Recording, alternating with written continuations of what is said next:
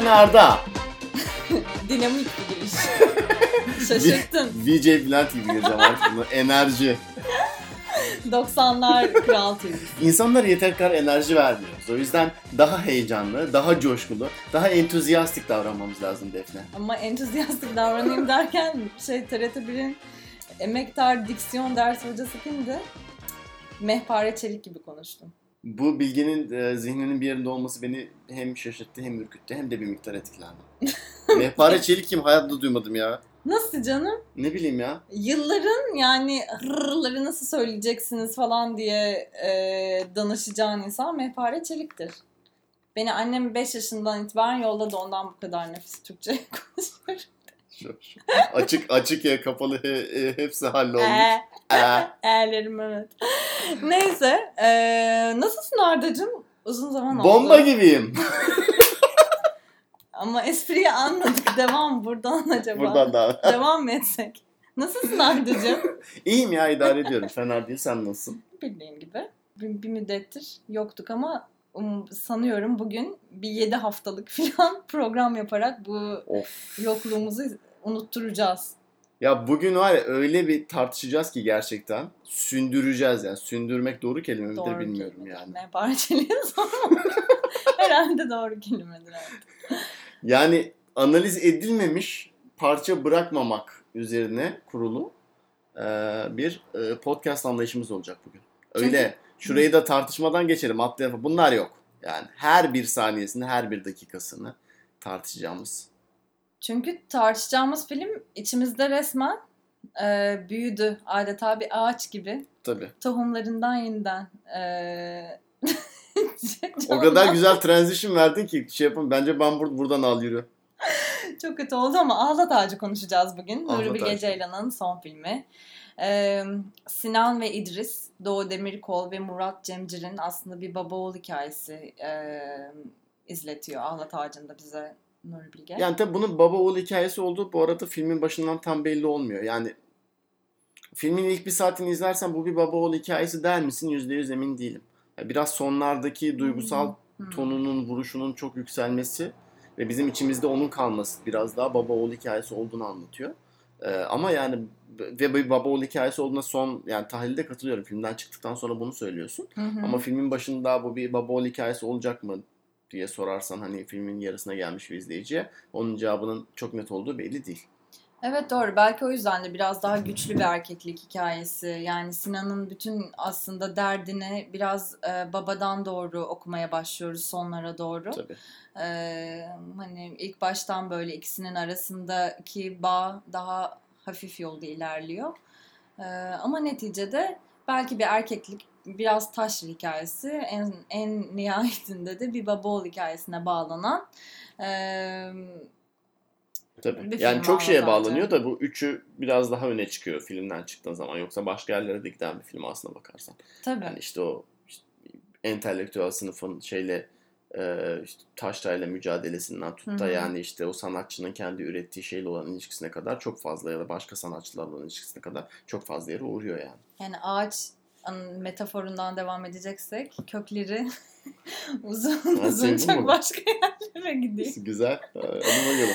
Neyse biraz da radikal oyuncu tercihleri yaptı Doğu Demirkol ve Murat Cemcir ile beraber. Buna değiniriz daha sonra ama e, basitçe meselesi e, Sinan'ın yani Doğu Demirkol'un Çanakkale'nin köyünden üniversite için e, işte şe- şehir merkezine taşınıyor Çan'dan. E, öğretmenlik okuyor orada. Daha sonra da atanmayı bekliyor ve Çan'a geri dönüyor. hı. Yani aslında taşranın taşrasına geri dönüyor. E, Ahlat Ağacı'nı tanımlarken duyuyoruz Murat Cemcir'i artık böyle son sekanslarına doğru filmin. Hatta galiba son sekansı değil mi? Birlikte konuştukları yerde. Diyor ki yani yalnız, biçimsiz, garip, sahipsiz bir ağaç ahlat ağacı diyor. Ee, Ben filmle de aslında aralarında paralellikler görüyorum çok ahlat ağacının kendisiyle. Biraz klişe bir yerden başlayacağım bu yüzden ve bunu, galiba o zaten besledim yani işte ağaç metaforlarımla beraber. Ama yani ahlat ağacının kendisi yani şekilsiz, uyumsuz ve yersiz bir ağaç olarak tanımlanıyor. Verdiği meyve çakal armudu diye bir meyveymiş. Ağacın kendisi kuraklığa ve susuzluğa dayanıklı. Bir de meyve verdiği mevsim birçok ağaca ters düşecek şekilde sonbaharmış. Ve çok derine yayılan bir ağaçmış. Böyle 10 metreye kadar iniyormuş e, ağacın kökleri. Verdiği meyve çakal armudu da tatlı ama çok zor çiğnenir ve zor yutulur bir, bir meyveymiş. E, aslında biraz film, filme de e, bunu uyarlayabiliriz diye düşünüyorum. Teknik olarak biraz oradan başlarız. Yani teknik olarak Nuri Bilge Ceylan sineması skalasında biraz yamuk biraz biçimsiz, şekilsiz ve sahipsiz bir film olmaz sadece. Önceki filmlerini düşündüğümüz zaman Kış Uykusu, Bir Zamanlar Anadolu'da, işte Kasaba, Mayıs Sıkıntısı, e, Uzak daha hani hafızamızda e, şöyle böyle taze olan filmler. Ahlat Ağacı'nı en azından stilistik olarak nasıl bir yere konumlandırıyorsun? E, biraz oradan başlamak istiyorum. Teşekkür ederim. Ee, yani buna cevap vereceğim ama vermeden önce şunu söylemek istiyorum. Evet. Ya bu konuyu sündüreceğiz derken ne kadar ciddi olduğumu sanırım zaten buradan yani. Bitmeyen şey... girizgahından. hayır hayır. Girizgah çok güzel kesinlikle. Ama evet. işin botaniğine kadar inceleme yaptık gerçekten yani. Çünkü bir de çok uzun bir süredir bu podcast yapmaya çalışıyoruz. Zaten bir önceki bölümümüz bir ay falan önce çıkmış. Orada diyoruz ki hani ahlat ağacını anlatacaktık da araya bunu aldık falan diyorduk. Hmm. Ama o arada boş durmadık yani. Ee, bunu söylemeye çalışıyorum. O yüzden bugün uzun uzun da konuşacağız yani. Okuduk. Ee, evet. Yani, hatta çok uzun bir bölüm olabilir. O kadar uzun bölüm olabilir ki ortasında biz bunu ikiye böldük falan demeye karar verebiliriz. Ee, o yüzden biz de böyle biçimsiz, şekilsiz ahlat ağacı gibi bir bölüm ortaya koyabiliriz. Yani kötü metaforlardan bahsetmişken bunu da araya Yani biz yapınca mı şey oluyor? Biraz biraz da biz yapalım. Yani biraz da biz Ay zaten ben açtım yani bu yolu o yüzden her türlü hakkın var. Biraz da biz gezelim sizin gezdiğiniz yerlerde. Oo, müthiş. Kıps. Çok iyi bir foreshadowing. Yaz bunu. Yazdım. tamam. evet. evet. Nasıl nasıl buldun Arda e, Ahlat Ağacı'nı biçimsel olarak diğer Nuri Bilge sinematografisiyle e, kurgu tercihleriyle, belki biraz anlatı e, örüntüsüyle falan düşününce nerede duruyor Ahmet Ağacı? Şimdi tabii bu zaten çok uzun sürede tartışılan bir şey film e, ilk vizyona çıktığı zaman. Ya filmde böyle çok bariz gözüken teknik hataları olduğunu düşünüyor insanlar değil mi? Ve, ve de var hakikaten yani kurgu atlamaları, işte diyaloğu böyle kurgularken bir anda böyle yanlış açıya geçmesi, bir yerden bir yere atlaması, o böyle akıcılığın tam sağlanamaması, hı hı. işte ışığın e, kamerada bir anda böyle patladığı sahneler var. E, dolayısıyla teknik açıdan zaten böyle bir işte boşlukları olan bir film olduğu düşünülüyor. Hı hı. E, bunun sebeplerine tabii birazdan değiniriz. Bu bilinçli yapılmış bir şey olabilir. E, Nuri Bilge Ceylan'ın bilinçli olarak film içerisinde başka alanlara yönelip ee, biraz da böyle aslında kendine ödün vererek bunları boşlamış, e, boşlamaya çalışmış olmasından kaynaklanıyor olabilir. Yani dümdüz tabii ki şey de olabilir yani hani Nuri Bilge Ceylan e, kendisi filmin kurgusunu ilk defa yapmış. E, o yüzden de kaynaklanan hani bir takım amatörlükler de kaynaklanıyor. Yani çok hani yüksek ihtimal verdiğimiz bir şey değil ama tabii bu da olabilecek bir şey. Ama bu yani çok ciddi manada tartışılan bir şeydi evet. filmin. Hatta böyle aceleye gelmiş gibi duruyor. Kaba kurgusu e, gibi duruyor falan diyenler de vardı. E, bir bundan dolayı zaten böyle bir görsel e, bir Nuri Bilge Ceylan filminden beklediğimiz o standartta olmayan bir görsel dil var. Bu bir. Değil mi? Yani şey olarak yani kurgu olarak evet, evet. şey olarak ya da işte o görsel kullanım olarak. E, ikincisi e, filmin genel anlatısı da yani genel kurgusu, e, ilerleyiş şekli de e, standart bir film gibi de değil zaten. İşte bu sık sık kullanacağımız bir kelime de epizodik e, bir yapısı var değil mi? Yani evet. bir, bir karakter filmin içerisinde bir noktada giriyor. E, Sinan'la bir etkileşime giriyor ve aslında ciddi bir değişim de yaratıyor ve sonra çıkıyor ve o karakteri bir daha hiçbir şekilde görmüyoruz mesela. Hı hı. Hani normal film gramerinde kabul edilebilen şeyler değil bunlar. Ee, ama işte burada bu filmde işte filmin birinci saatinde aniden ortaya çıkıp 15 dakika e, çok etkileyici bir monolog verip ondan sonra ortadan kaybolan karakterler görmek aslında filmin doğal akışının içerisinde olan şeyler. Hı hı. bu da biraz tabii insanları şaşırttı yani. Çünkü o zaman e, ortalama bir film izleme refleksine tam olarak hitap etmiyor e, film. Çünkü işte o işte giriş gelişme sonuç kısımlarını net olarak göremiyorsun. İşte karakter gelişimi daha değişik bir yerden geliyor falan.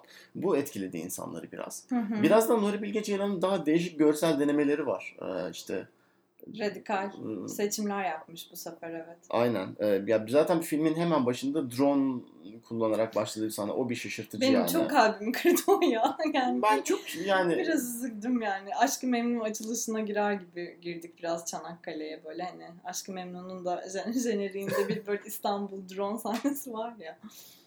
e, Hatırlamadım. yok hatırlayamadım. Yeterince Ay, tekrarlayarak ya, drone benim için. Çukur'la özdeşleşmiş yani. Ee, Çukur dizisinin 2 saat 7 dakikalık bir bölümünün 1 saat 45 dakikası falan drone sahnesi olduğu için e, benim kafamda artık oraya gitti.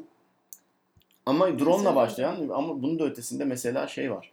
E, Nuri Bilge Ceylan'ın karakteri çok yakından e, kamerayla arkasından hemen hızla takip ettiği, işte kamerayı salladığı e, falan sahneler var. Bunlar da Nuri Bilge Ceylan, Ceylan sinemasında hiç gördüğümüz şeyler değil. Hareketli kamera zaten çok az görülen bir şey yani. Evet. Nuri Bilge Ceylan'ın sinema dilinde neredeyse hiç görülüyor. Ama böyle karakteri arkadan böyle şey aktüel kamerayla takip edeyim falan alışıldık şeyler değil. Bu tarz yeni denemeler de var yani Nuri Bilge Ceylan'ın kendi sineması dahilinde. Kesinlikle. E, Dolayısıyla bunların hepsi bir araya geldiği zaman insanlarda böyle bir hoşnutsuzluk demeyeyim de bir şaşırma hissi Beklenti. yarattı. Çünkü Nuri Bilge Ceylan sinemasından beklenen şey böyle bir fotoğraf ya yani hep böyle uzun sekanslar, diyaloglar çok insanların karakterlerin yüzüne girerek e, yazılıyor genelde ve işte teknik e, seçtiği teknik dil duygusal ağırlığıyla çok özdeşli yani çok paralel gidiyor genelde Nuri Bilge Ceylan sinemasında. Ee, ilk kez bu kadar belki e, şey, karakterden bizi koparan bir sinema dili e, seçmiş Evet. ve buna zıt bir şekilde de aslında çok diyaloglu bir film. Aslında çok da karakteri duyduğumuz bir film. Biraz geveze bir film Ahla Tacı. Katılmadın mı? Yok buna buna da katılıyorum da bana şundan dolayı bir ekleme yapacağım. Şimdi Nuri Bilge Ceylan sinemasından ne kadar diyalog beklememiz gerektiği e, konusunda değişik görüşler var. Yani Nuri Bilge Ceylan'ın o ilk kasaba üçlemesi dediğimiz işte e, kasaba mayı sıkıntısı, taş üçlemesi özür dilerim Hı hı. kasaba üçlemesi. Kasaba mayı sıkıntısı ve uzak uzağa izlenmesi aslında yani diyaloglar ciddi gerçi yani hani kasabada falan ciddi uzun diyaloglar var ama gene de daha sessiz bir sineması olduğunu düşünebilirim Nuri Bilge Ceylan'ın. Evet. Ee, keza işte iklimler düşmanı da biraz böyle ama sonradan bir zamanlar Anadolu'danın ilk yarım saati neredeyse tamamen diyalog yani. Ee, yarım saat 45 dakikası. Keza e, şeyde e, ondan sonraki Kış uykusu. Kış Uykusu da e, ciddi manada çok uzun diyalog, çok konuşmalı. Ve e, artık Nuri Bilge Ceylan'ın da yavaş yavaş görsellikten diyaloğa e, kaymak istediğini ya da işte biraz daha oralarda da bir takım araştırmalar, kendine dair bir keşifler yapmak istediğini anlatan, onun sinyallerini veren filmlerdi. E, dolayısıyla ben bunu gördüğümde o kadar da şaşırmadım yani bunun bu kadar görsellik değil de işte e, işitme üzerinden hareket etmesine filmin o kadar şaşırmadım. Çünkü bence son iki filminde zaten bunun tüyoları ciddi manada vardı. Hatta Kış Uykusu'nda bırak tüyoyu. Yani film artık o formata geçmişti. Evet, Kış Uykusu'nun da kesinlikle eşitsel bir sinema dili olduğuna e, katılıyorum ama e, yine de Kış Uykusu çok poetik görsel olarak da yani hele Kapadokya tabii ki o anlamda ona çok Hı hı. e, verimli bir kanvas sağlamış. E, ama oradaki o ışıklar işte Haluk Bilginer'in mesela şimdi Kış Uykusu'nu şöyle bir düşününce hep böyle e, keskin yarı e, yüzünün yarısın yarısı aydınlık yarısı karanlık böyle Haluk Bilginer sahneleri çok böyle Hı hı. dramatik ışık e, filan öyle şeyler hatırlıyorum. Dolayısıyla Kış Uykusu yine de bir noktada izleyiciye beklediğini ya da görsellik anlamında beklediğini vermiş bir film. O yüzden o kadar deneysel bulmuyorum mesela ben Kış Uykusu'nu. Gevezeleştiğini tabii ki kabul ediyorum ama e, bu filmi o anlamda daha cesur ve Nuri Bilge'nin de kendisiyle biraz hesaplaşmacı bir tavırda ilerlediğini, kendi sinematografisiyle de biraz hesaplaşmacı bir hali olduğunu e, görsel dili itibariyle düşünüyorum. Tabii insanları şaşırtan bence son unsur da bu biraz. Yani şaşırma demeyeyim de. Hı hı. E, Nuri Bilge Ceylan'ın sinemasının son yıllarda girmiş olduğu o yoldan böyle biraz hafif saptığını gösteren başka bir şey de e, ilk üç filmindeki temalara en azından tematik bağlamda geri dönmüş olması değil mi? İşte bu taşla meselesine Hı hı. geri dönme falan. E, ya bunlar tabii bir zamanlar Anadolu'da çok e, ciddi manada yine irdelenen meseleler. E, şey o kadar değil, Kış Uykusu o kadar değil, o kadar taşla filmi değil ama bir zamanlar Anadolu'da biraz var. Üç Maymun'da çok fazla yok falan ama ya genel olarak işte bu Nuri Bilge Ceylan'ın taşra hikayeleri anlatan ya da işte ya Taşra'dan şehire ya da şehirden Taşra'ya gelme hikayeleri anlatan Hı hı. bir yönetmen olarak işte biz onu öğrendik ilk Evet. başta anmaya başladık. O sulara biraz daha geri dönmesi gibi bir durumu da var. İşte bunu biraz kendiyle hesaplaşma olarak da tabii okumak mümkün senin dediğin gibi. Bundan da biraz daha sonra bahsedebiliriz. Evet. E, ama tematik bir değişim de var. Yani bir dümen kırma durumu söz konusu.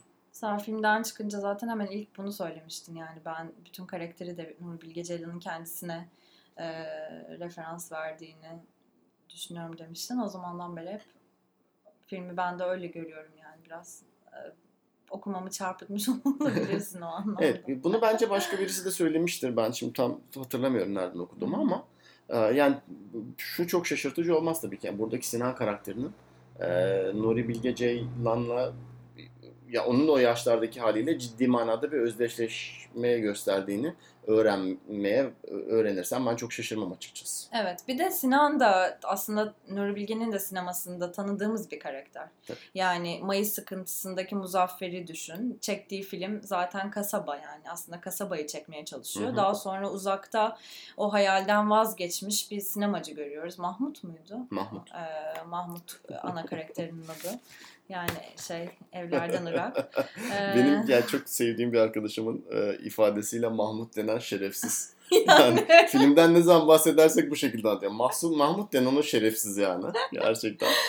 evet, haklı ki zaten şey iki oyuncu da önceki iki filmde de kullandığı oyuncular. Hı hı. Ee, şey, neydi Muzaffer Özdemir'le e, Mehmet Emin rahmetli Mehmet. Ee, bu anlamda da aslında self-reflexive ki bunun Türkçesini öğrendim. Kendini yansılayan e, güzel de bir çeviri olduğunu düşünüyorum. Ben katılmıyorum. Bence güzel bir çeviri değil. Bence öz öz aynalayan falan gibi daha böyle biraz daha oynak bir çeviri yapabiliriz. Kendini yansılayan biraz düz geldi. Öz aynalayan da işte temellük falan gibi oluyor o zaman. Ne var? Temellik çok güzel bir kelime. Hiç iyi bir çeviri değil ya. Appropriation'ın çevirisine temellük denmiş.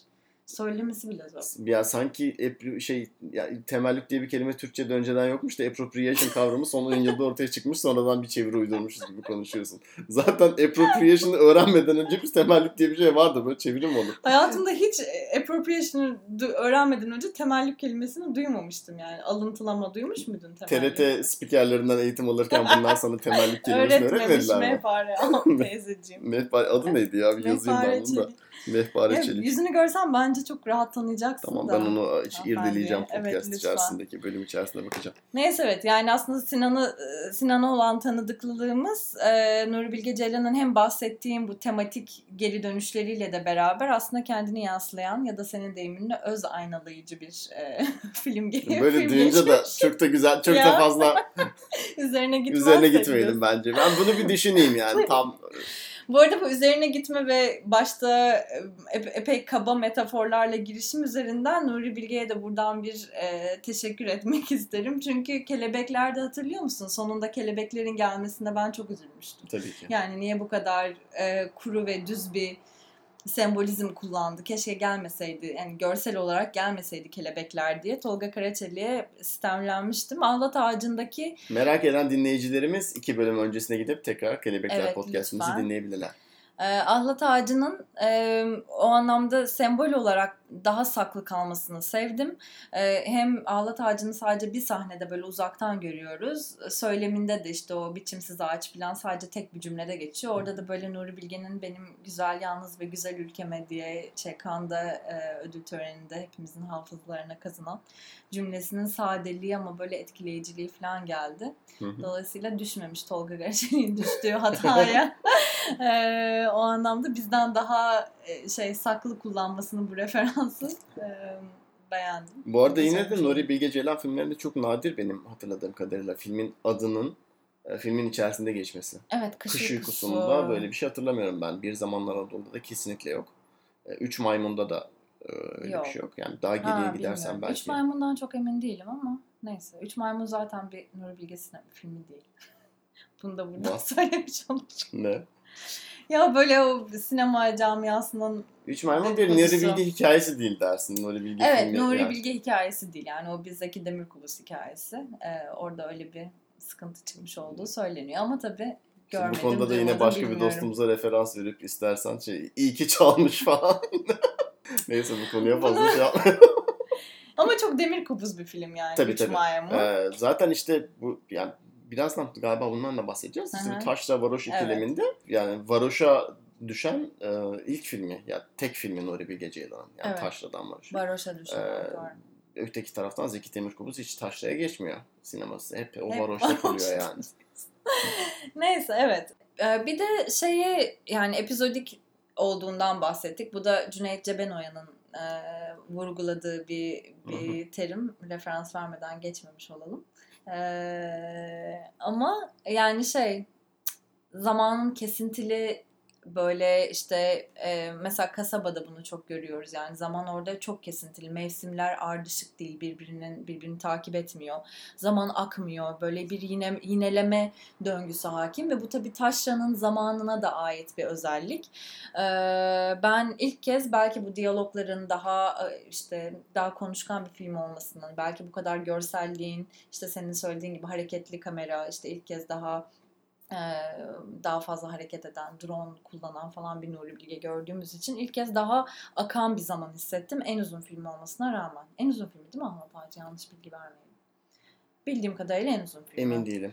Ee, tek bir sahne hariç tabii. Hazar Ergüç'ün sahnesi var. İleride buna döneceğiz. Orada böyle çok zamansız ve zaman dışından bence bir bir an görüyoruz. Hı hı. Onun dışında çok daha e, akıcı bir e, bir zaman algısı var. Bence bilmem sen ne dersin? Ee, katılıyorum.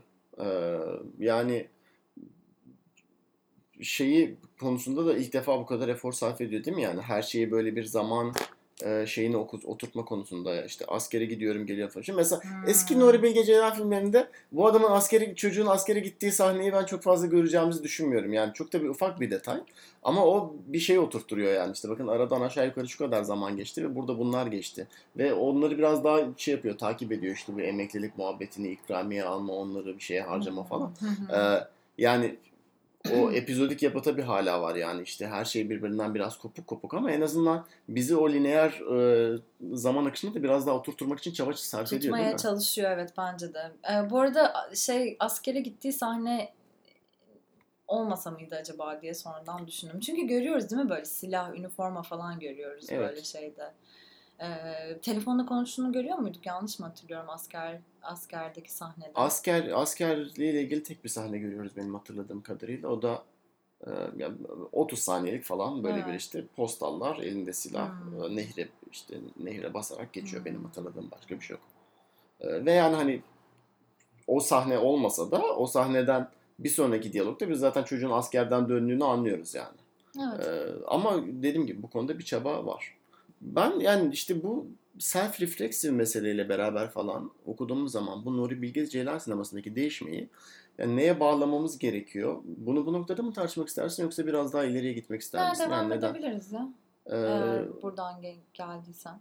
ya benim şahsi teorilerimden bir tanesi. Tabii ki bu Evet. tamamen spekülasyon yani. Hı hı. Kendim de uyduruyor olabilirim ama Hı hı. Ee, Ben Nuri Bilge Ceylan'ı da biraz daha gerçekten hem kendi sinemasıyla hem de genel Türk toplumuyla biraz daha uzlaşma göstermeye çalıştığını düşünüyorum hayatının bu noktasında. Şundan dolayı ya artık zaten yani Nuri Bilge Ceylan'ın hitap ettiği kitle e, belli bir şekilde kemikleşmiş ve oturmuş bir kitle. Yani senle ben bugünden sonra Nuri Bilge Ceylan'a zaten negatif bir şey söylememiz mümkün değil. Yani benim hayatta en saygı duyduğum insanlardan bir tanesidir herhalde falan. İnanılmaz da bir işten bir hayranlık besliyoruz ve bizim gibi işte yüzde bilmem kaçlık bir kitle de var. Üçtür, beştir falan filan. Ee, ve bu başarıların üzerine ve işte artık kana gitmiş her son işte atıyorum 6-7 filmiyle üst üste kana gitmiş. Altın Palmiyesi'nden tut da işte en iyi yönetmenine kadar falan ödülleri almış, toplamış, gelmiş falan. Ben artık bu noktadan sonra biraz Nuri Bilge Ceylan'ın da belki yaşını almasından, belki biraz daha kariyerine geldiği noktasından dolayı kendi kendisiyle bir yüzleşleş, yüzleşme Hmm. ve işte o eski döndüğü konuları biraz daha e, bir kez daha irdeleme arzusu hissettiği e, izlenimine kapılıyorum yer yer.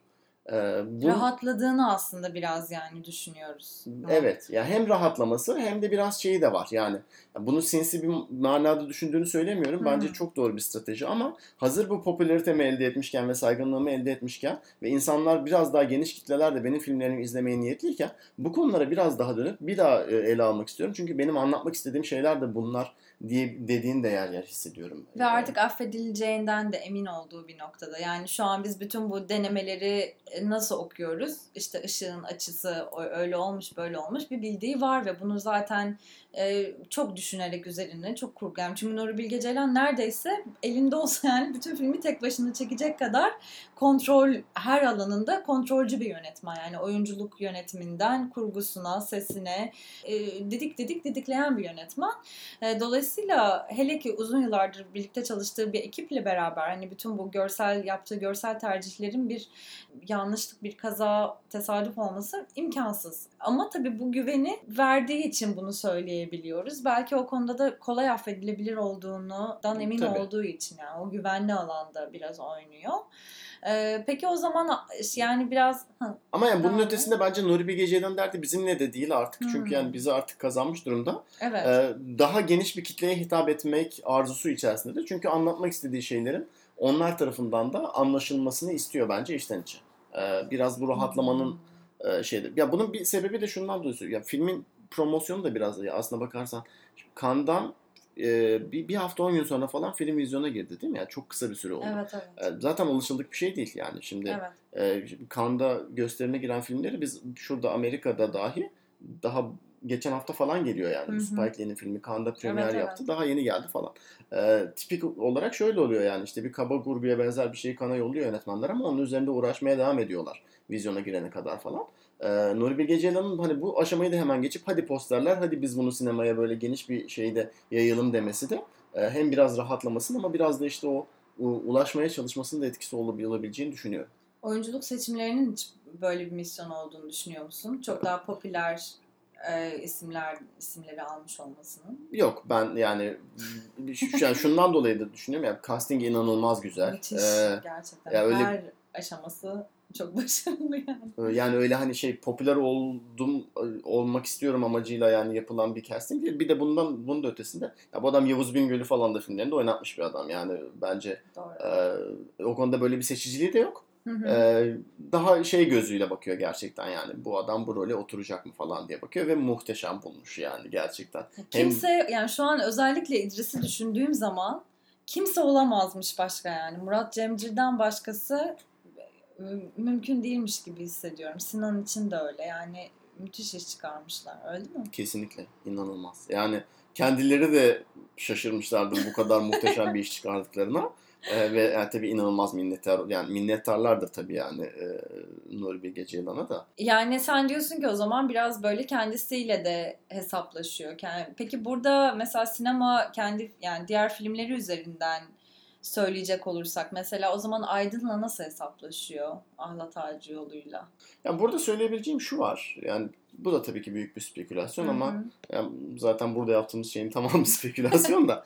ee, şimdi buradaki Sinan karakterinin potansiyel geleceklerinden bir tanesi Hı hı. Bizim kış öyküsünde gördüğümüz Aydın. Diğer potansiyel geleceklerinden Sinan, bir evet. tanesi de bu filmde görmüş olduğumuz babası olan İdris. Zaten bütün filmin gerilimi yani Sinan'ın aslında gelecekte kendisinin İdris olacağını çok erken bir şekilde farkına varması ve bunu engellemeye çalışması, aydın olmaya çalışması üzerinden gidiyor. E, filmin finali itibariyle de artık bu noktada spoiler vermekte beis görmüyorum sanırım. Olamıyor yani. E, İdris olarak kalıyor. E, ve yani bu aslında işte yani ya filmin finali hakkındaki okumalarımızdan daha sonra bahsederiz ama hı hı. ya Sinan'ın İdris olarak kalması ya kendisi açısından tabii ki bir takım şeylerle barışması ve olgunlaşması anlamına geliyor ama bir manada da intihar. Yani taşraya gömülüp kalma, ve oradan asla çıkamayacağını kabullenme ve işte asla bitmeyecek bir kuyuyu kazmaya devam etmesi ve o uğur, uğur da kendini heba etmesi, aşağılanmayı e, kabullenmesi falan. E, bence burada biraz şeyden bahsediyor yani bu final itibariyle biraz şeyden bahsediyor e, olabileceğini düşünüyorum. Yani aydın olmaktansa en azından e, yani bu adam böyle olmayı seçiyor. Hı hı. E, ve yani bu aslında sizin gördüğünüzden de çok daha büyük bir fedakarlık. Yani çünkü e, zaten kendi kendine bir intihar durumu söz konusu. Yani kendi e, amaçlarının, arzularının bir kısmını öldürüp bir yerde işte kendisini o hapsetmeye devam ediyor. Ama bir taraftan da bu olmasa öteki taraftan karşıya çıkacak şey aydındı yani. Kendini dünyadan o şekilde koruyup soyutlayıp kendinden bir aydın da çıkarabilirdi. Aslında onu yapmadığı için de biraz kendinize teşekkür etmeniz lazım ve bu taşla aydınla biraz daha değer vermeniz lazım e, gibi bir okuma getirebilirim bir ihtimal. Aslında o zaman bir anlamda Nuri Bilge de kendi kendi kendine yani Çünkü aslında Aydın Nuri, Nuri Bilge yani Çanakkale'den çıkmış ve Taşra'dan çıkmış bir yönetmen ve benzer idealleri, belki daha ütopik idealleri olan yükseldiği yer aslında yarattığı ve biraz da aşağıladığı, dalga geçtiği Aydın karakteri. O yüzden belki kendisiyle de ilgili böyle bir yani eğer kalsaydı yani şey gibi iki farklı son yazmış gibi kendisine. Eğer kalsaydım bu olacaktım ve aslında evet. hiç bu filmi izleyemeyecektiniz.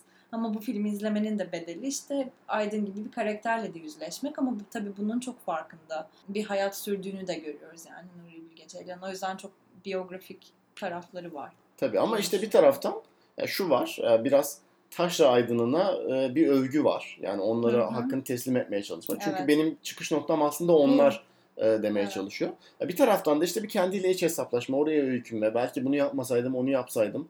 Kendimle daha barışık olabilir miydim? Daha huzurlu olabilir miydim?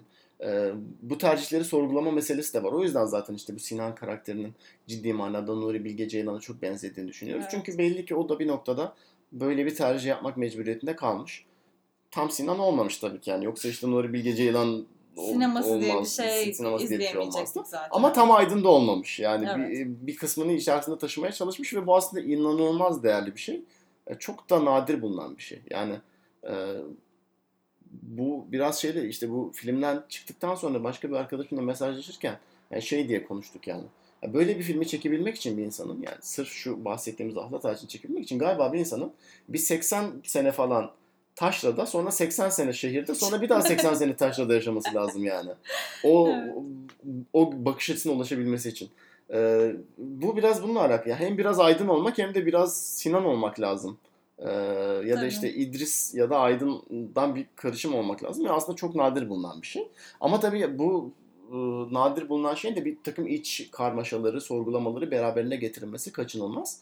Çok Orada da, da biraz şey. belki kış uykusu yani. Hani oradaki o mücadeleyi gördüğümüz yer aslında Aydın'ın kendi krizleri, kendi hayatıyla Tabii. veya kadınlarla ilişkisi, işte e, kendi üretimleriyle ilişkisi. Yani yine burada bir üret, üretim krizi de görüyoruz aslında e, şey Ahlat Ağacı'nda.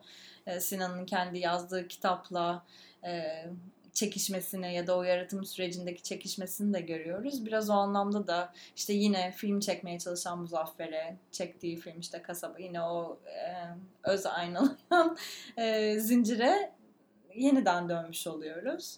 Peki e, hazır buraya gelmişken biraz kurduğu bu taşra ya da çıktığı taşra ya da işte 30 yıl 80 yıl mıydı? 80, 80. yıl yaşaması gereken taşra ve sonra yeniden geri dönmesi gereken taşra e, ne demek? Çünkü taşradan kopma arzusu da yine bize çok tanıdık bir konu. Yani Mayıs Hı-hı. sıkıntısı, koza, kasaba, uzak, e, belki bir zamanların Anadolu'da biraz. E, ben onu tam dahil etmem. O yani o başka bir film. O da o bence şehirden taşraya evet. geliş yani. Dediğim gibi taşradan şehre gidişten Hı. çok yani. Ama doktor hı. üzerinden okuyacaksak o filmi en azından.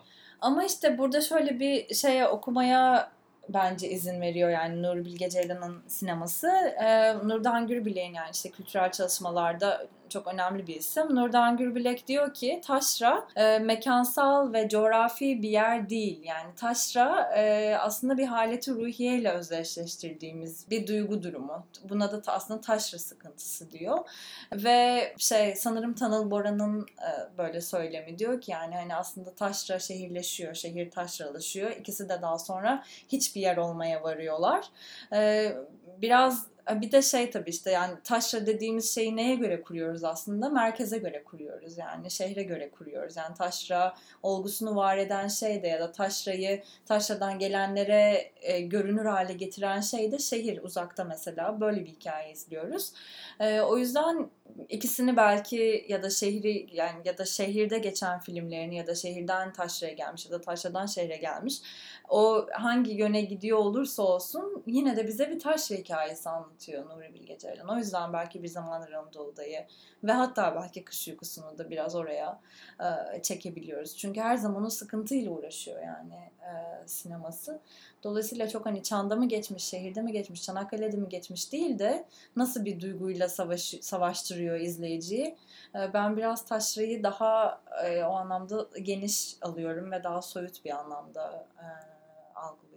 Katılıyorum. Zaten film hakkındaki tartışmalarda da bu şey muhabbeti vardı ya. Çan aslına bakarsan Hı hı. Çanakkale 50 kilometre uzaklıkta bir yer. Hı hı. Ee, yani benim gördüğüm kadarıyla ki ben Gelibolu'da bir süre yani birebir yaşamadım ama işte e, bir gidiş gelişim oldu yani orada en azından annemin babamın evinin e, orada oldu ve benim de işte bütün tatilleri orada geçirdiğim bir dönem. Dolayısıyla hani coğrafi olarak biraz bölgeyi biliyorum. Tabii çok acır aşırı yani deneyimleyecek, deneyimleyecek kadar Hı hı. tecrübelerim olmadı ama e, ciddi manada bir kültürel bir farkı da var ve bu işte bu haleti ruhiyeden geliyor biraz. Yani Hı hı. şehirde olmanın ve taşrada olmanın sana hissettirdiği o işte bir şeylere ulaşma arzusu, e, asla da ulaşamayacağını bilme arzusu, e, başka insanlarla ilişkilerinin daha değişik bir düzlemde e, gelişiyor olması ve işte özellikle bu taşra dediğimiz yerde ya bu sosyal dokunun ne köy gibi ne de şehir gibi olması Hı hı. ve ikisinin de en kötü taraflarını aslında bir anlamda kendi içerisinde barındırması falan bu haleti ruhiyeye çok ciddi manada katkıda bulunan bulunuyor. şeyler.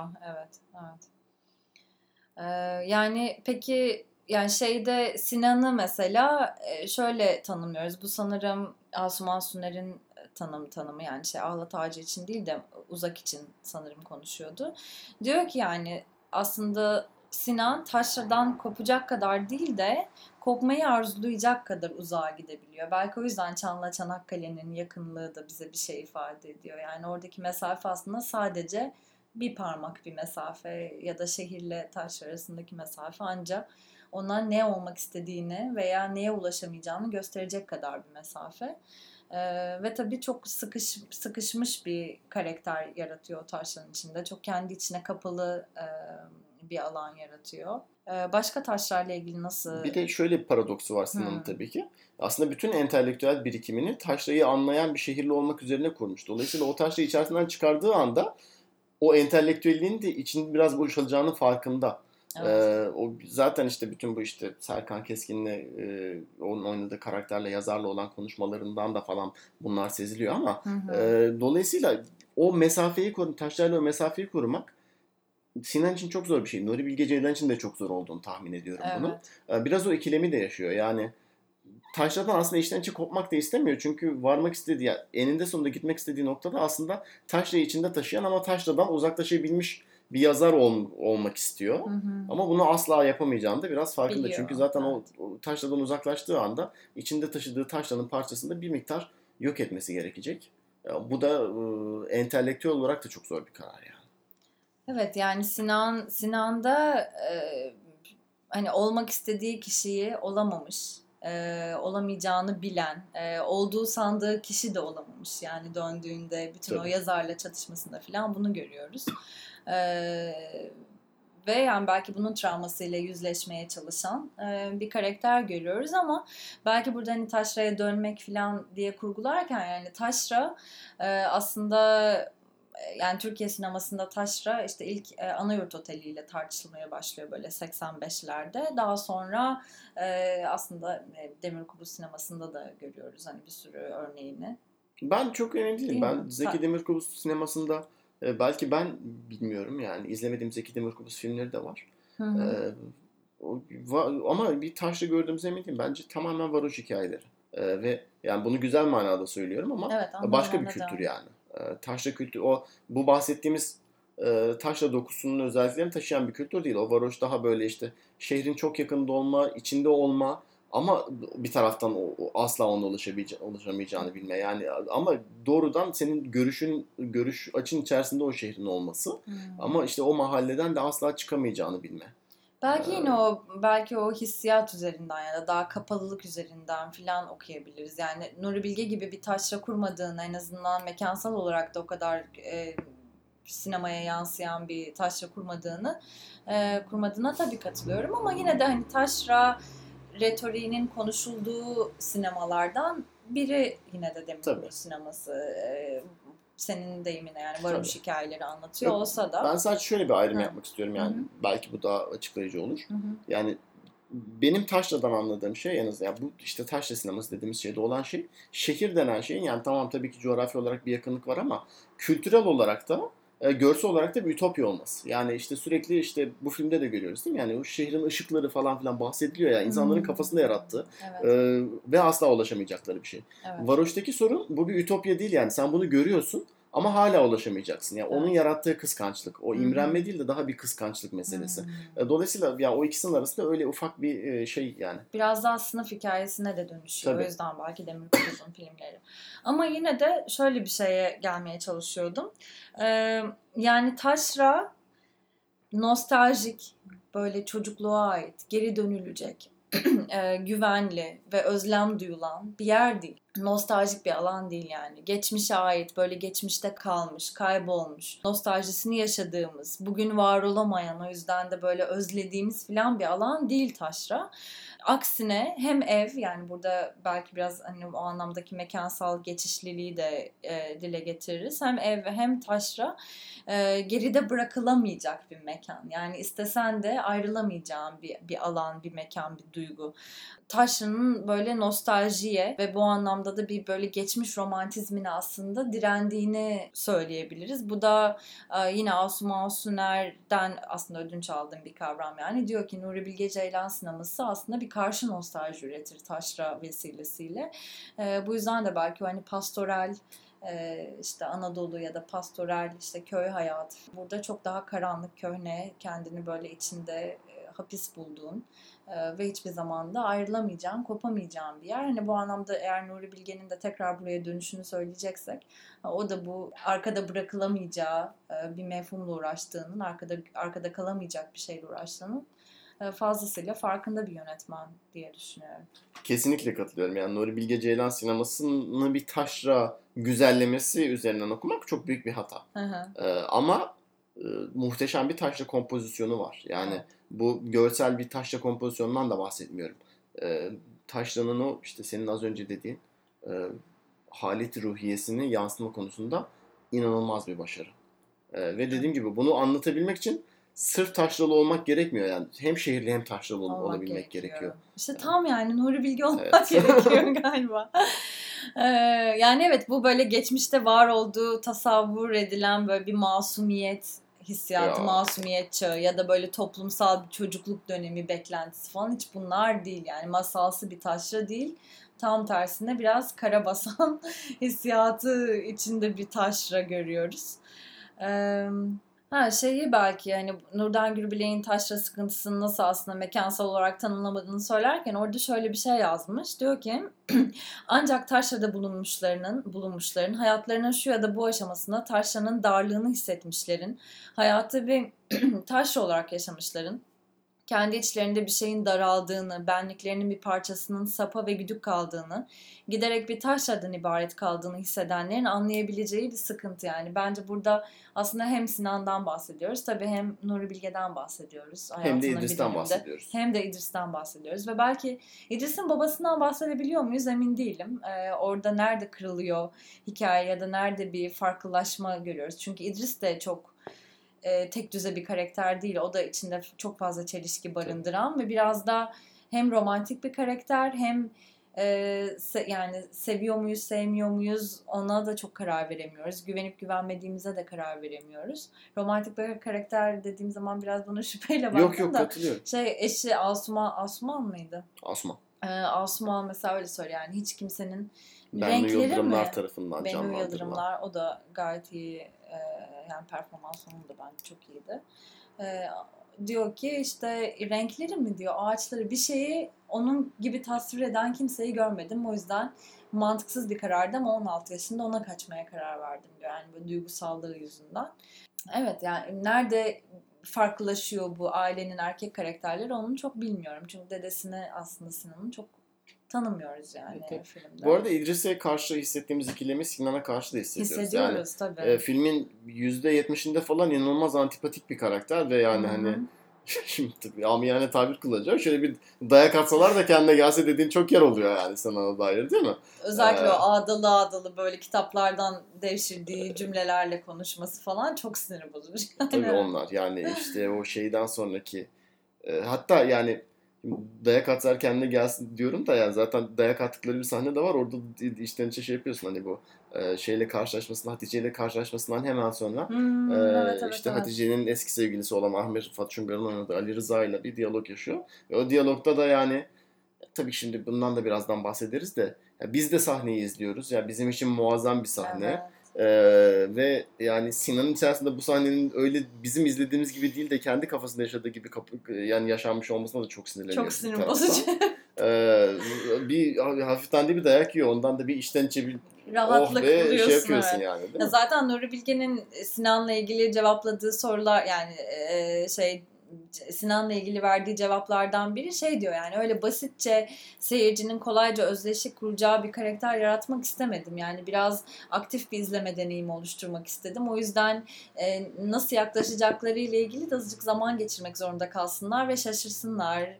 E, sevip sevmemeye karar veremesinler istedim. O yüzden de biraz böyle e, zor kabullenilir ya da zor izlenir bir karakter yarattım diyor. E, başarılı da oldu Çok başarılı yani olmuş bu yani. Ee, yani genel olarak zaten Nuri Bilge Ceylan sinemasında bu en azından erkek karakterler konusunda bu şey e, yani bu ikiliyi yaratma e, güzel yani bizim güzel kurtarılmış şeyler oluyor. Ama bence o standarda göre dahi Sinan karakteri çok iyi yazılmış. Evet, evet, evet. Kesinlikle öyle tabii canım.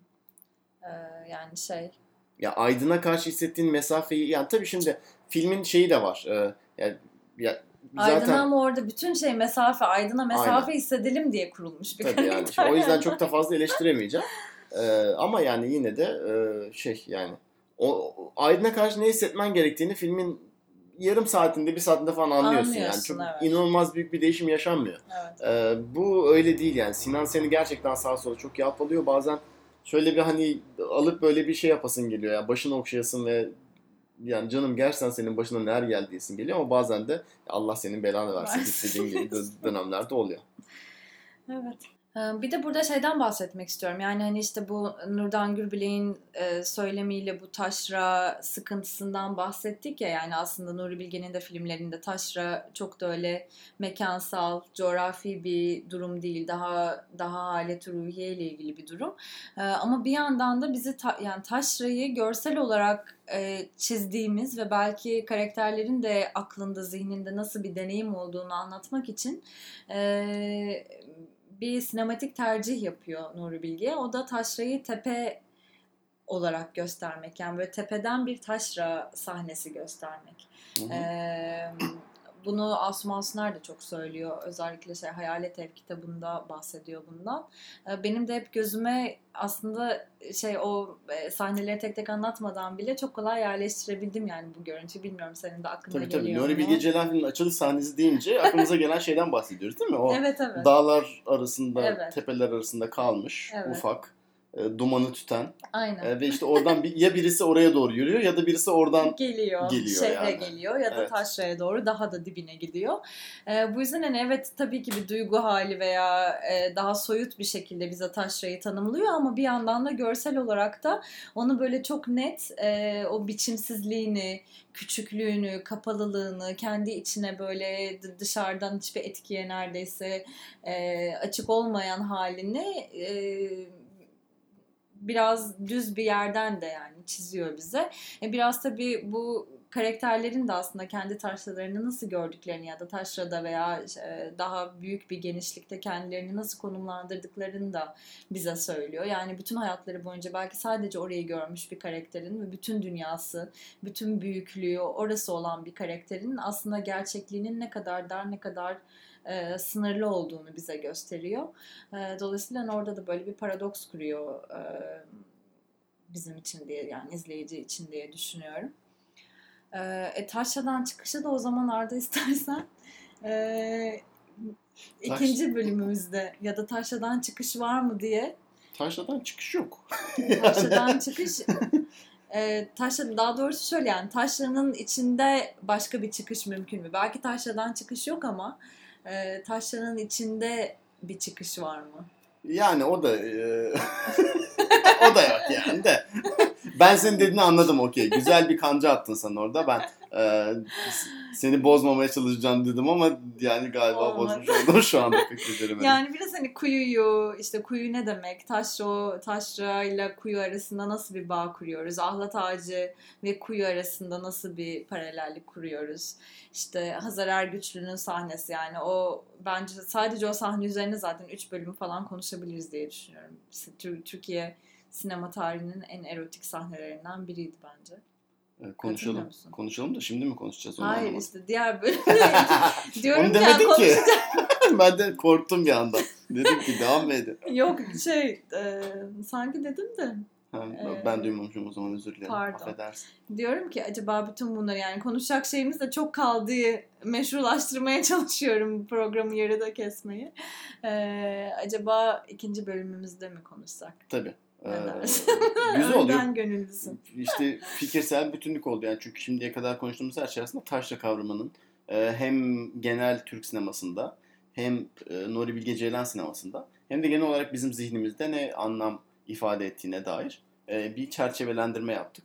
Evet. E, bir sonraki bölümümüzde artık bu çerçevenin içine biraz e, ahlat ağacı özelinde e, doldurmaya çalışırız diye düşünüyorum. Yani evet, özellikle hani biraz baba oğul meselesi konuşmak istiyorum mesela. Ee, şeyin çok Nuri Bilge'nin en çok eleştirildiği iki kanal. Biri apolitize tavrı, diğeri de kadın karakterler yazmıyor ya da hep erkek filmleri, erkeklik filmleri yapıyor olması. Ee, biraz hani bunlara değinelim. Ondan sonra da e, işte Dayanamayıp ikinci, söyle. ikinci bölüme geçmeden bence burada basalım artık. Ya Yeter. zarar güçleri çok konuşmak istiyorum. Çok içimde Tamam. kaldı neyse. Yani bu arada literally 5 dakika sonra ikinci bölümü kayda başlayacağız yani. Bunu çok da fazla. İyi peki o zaman eee, şimdilik kendinize iyi bakın. İkinci bölümümüzde Hızlı bir. Ahlat görüşürüz Ağacı'nı tekrar konuşmak için buluşmak üzere Demiştik. diye. Sündüreceğiz demiştik yani. Hiç bize güvenin. Güvenin adı Bir unutulmaz de o zaman sök kalbini istersen. Ya bir saat aklımda gerçekten. Bir şey diyeceğim. Türk popunun ya tabii ki en iyi şarkısı Acemi, Acemi Balık Balık. yani tartışmasız. Ama yani en iyi iki e, Şimdi bu tabii tartışmalıdır. Kimisi der ki Ali Güven tarzım değil. Olabilir. Ee, o da iki numaralı. Ee, ama yani burada top contenderlardan birisi de yine başka bir Nalan şarkısı olan Sök Kalbini.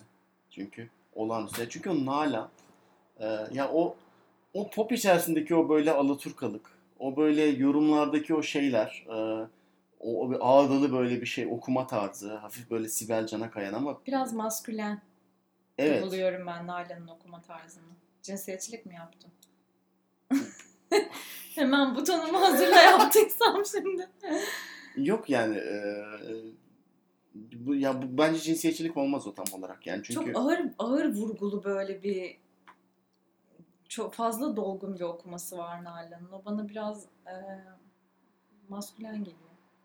Tam emin değilim. Bence biraz fazla ağdılık da var. O da biraz daha işte o klasik olarak feminenlikle alınan şey ya.